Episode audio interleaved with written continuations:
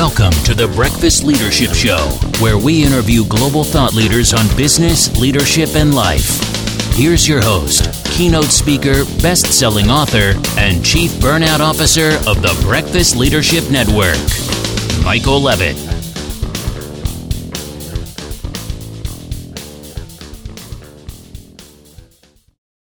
Welcome back. I've got JB Steenkamp online and some puppies too. Hey, JB, how are you? I'm doing fine. The personal trainer is just coming in, and the puppies are very excited about that. I'm sorry about that. Yeah, that that's quite all right. And um, when the personal trainer shows up, yeah, the dog should be excited because I'm, I'm assuming uh, they they get treats or at least they enjoy the trainer uh, when they, they show uh, up. So they do that. Yes, that's great. So great to have you on the show. Uh, today we're going to talk about leadership and you've got a new book coming out but uh, share with the audience a little bit about your background and the work that you've been doing and then we'll dive into this book well, uh, so as you can hear from my accent, I'm not an, uh, uh, somebody born in America. I was born in the Netherlands and I lived there for the first 46 uh, years. I moved to the US in 2006 and became a citizen in 2016. I have been. Um, I'm passionate about uh, history. I have been a marketing professor for a long time, but also held a number of leadership positions. And um, I was interested in, say, the intersection between history, uh, leadership, what I learned from my own positions and saw with others.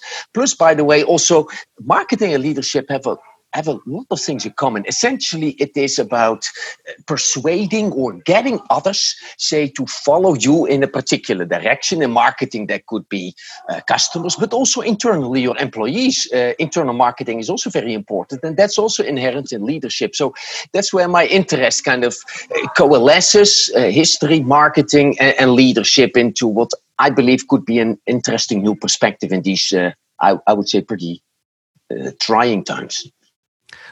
I completely agree. And I love the analogy of marketing and leadership because you hit it right on the head. It's to entice people to follow a path or a direction or a choice. And the history element of it is, is crucial because I look at previous leaders from decades ago or centuries ago and how they approached the challenges of their life because there's lessons there that we could utilize today. And as we all know, especially at the time of this recording, we are in the midst of a pandemic, and leaders across the globe are trying to figure out and navigate how to manage their businesses, their life, and everything else. Yeah. When there really hasn't been a playbook per se or a rule book of how to operate in the middle of a pandemic. It, it, there really hasn't been any documentation. I certainly hope that after this one is passed on, there will be plenty of documentation for us to look back at and go, okay, what did we do well? What did we really need to look at a little bit deeper than we did? And what did we really mess up? So down the road, um, if when I should say, not if, but when something like this happens again, we're hopefully a little bit better prepared than many countries and, and leaders have been at this point. Yeah, I, I think that's an interesting perspective. But Mike, uh, I think actually a lot of this pandemic leadership has been mismanaged. Now, we have one thing about the technicalities of the pandemic. Now, that is something indeed that we had to learn a little bit from, although there had been learnings in the past about SARS uh, and, and some other diseases which have been completely ignored. But there is another thing about the general leadership in the time of crisis, and the pandemic here is a crisis. General leadership in the time of crisis. And in this, that respect, we could have learned a lot from the past. The country has gone through much worse crises. Think about the Great Depression, uh, World War II. And so there are lessons from those instances and, and other instances which also have been completely ignored. And, and that is a pity. So the medical side, yeah, perhaps a little bit, we are try on error here. The other side, I think we could have done anyway a lot better. Yeah, I, for many of us, you know, this is the I would guess the best way to put it is the worst experience that we've maybe faced in a collective. But I agree with you. Um, the challenges that were endured during the Great Depression, World War II, you know, we the history lessons are there. Uh, we we saw instances of World War II a little bit when the U.S. government had required some organizations to switch from what they were making general motors for example yeah. from making cars to making uh, respirators and, and other uh, devices. That's what happened during wartime where they weren't making as many cars. They were making war machines and other things that were needed for the battle. And so there's hints of it, but it hasn't been to the scale, in my opinion, that it should have been, which I think we would have been better prepared for all of this to happen. But you know, I definitely don't want to make this a political commentary by any stretch, but we, we've seen it in leadership. And when for those of us that are in leadership positions and have studied leadership for a good chunk of our career, these types of things jump out at us going mm, we missed it on that one. We should have done this. And there should have been instances of leaders stepping up and you know navigating through these challenging times. And in some cases we've seen it. In many cases unfortunately we haven't. But I, I think we're still a bit early in the game of this. So there's still time to correct course and and do the things that we need to do. So let, let's dive into your new book, um, mm-hmm. Time to Lead. Um, you know what what drove you to write the book, and as we said in the pre-show, can't imagine a better time for a book like this to come out than now. But um, so tell us a little bit about the book and and why you decided to write it. Yeah, the timing is a, a, a, little bit fortunate or unfortunate from a societal point of view. That, of course, I started the book much longer, uh, earlier than that uh, whole crisis erupted. Uh, it started the book because um, I had always taken my my cues of in my own leadership positions uh, from historical people, and I had been studied them for a long time and why they did certain things and how they were so impactful. Uh, and after I stepped down as uh, chairman of the marketing department here at UNC, which I did for 12 years, I kind of thought, you know, I wanted to essentially not so much use those insights for the book but this is a this is the right moment okay? I now have a lot more time than before because it took a lot of time. And i, I kind of was triggered by this change in my life to say okay let me let me go into this new uh, direction and bring these insights together. It, it's you know i've seen you know some previews of the of the book and i think at this time where leaders are many of them anyway, and the ones I've talked to um, have privately said that you know they they kind of feel lost and they're they're not looking deep enough in their past experiences and history, like we've talked about before, on how to navigate through this. They they think that they need to apply a new set of rules to be able to navigate what's going on right now with their organizations, with the with the market or you know with what's going on in the world. And i tell them i said you, you don't need a new playbook here. You just have to look at the circumstances that you're facing right now utilize the skills and the resources that you have to navigate either around those challenges or through them to be able to come out on the other side. And I think a lot of leaders, and correct me if I'm wrong, I'd love to hear your thoughts on this.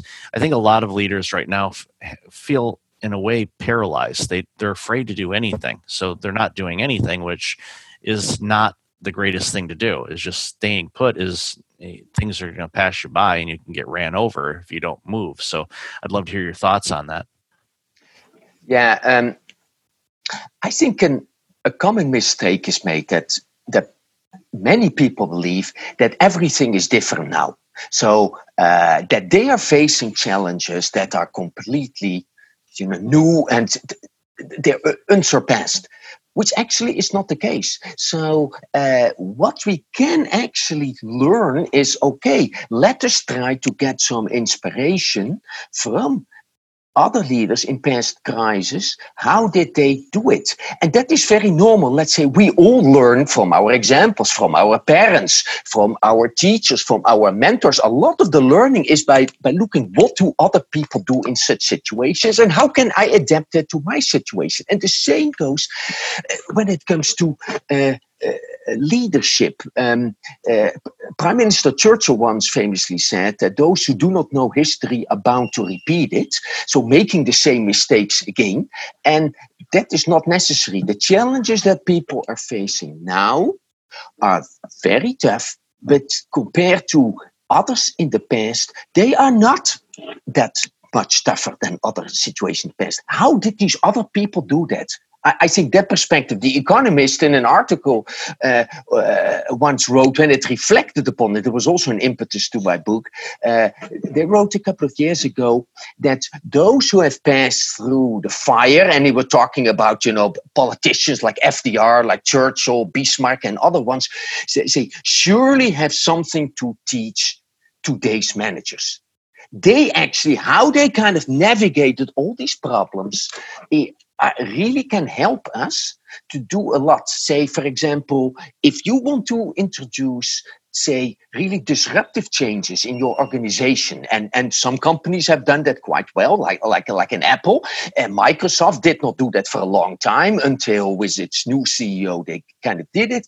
Uh, you can actually that is what i do in my teaching when students tell me executive mbas tell me yeah how can we do that? It's very risky etc and then i'm going to uh, uh, discuss with them a case study which is also in my book how um, how uh, Admiral Fisher introduced a new product, the battleship, that completely wiped out Britain's advantage and the whole future and safety of the British Empire was at play. Now, that's a little bit more risky than your own company. So, what did he do? Which kind of steps did he take? How did he guard himself?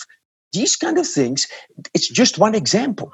They can help today's managers. They have to adapt it to their own situation. But if you do not know examples from the past, you are only dependent your own experience, or perhaps looking at some more recent examples like Jack Welch, you know, look at General Electric is now, or Carlos Ghosn, you know, the boss of Renault, and Nissan, Mitsubishi, you know, that's that uh, that grouping is collapsing.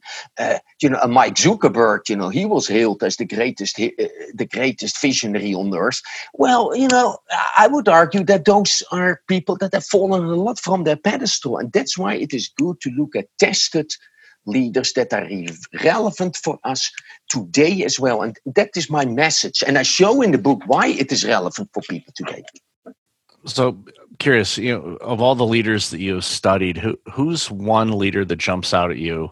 I mean, there's I'm sure there are tons, and you've mentioned a few names, but who are some that really inspired you and inspire you today? That um, the lessons that they and the experiences that they went through and shared um, really, you know, inspire you in your own walk of life and and the work that you do.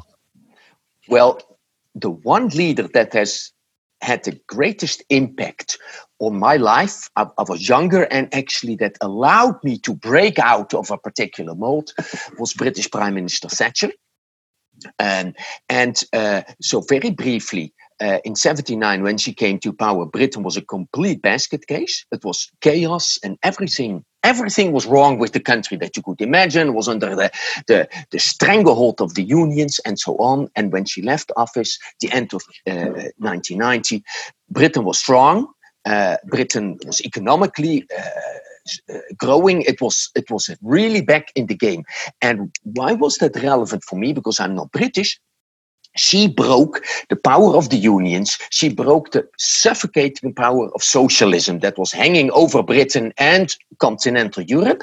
And I was a student, university student at the time. I was being taught all the time, you know, well, you have to rely on the state and, uh, you know, performance should not be rewarded. Everybody should be equal. Now, that led not to very good results, but that was, let's say, the politically correct thinking of that day.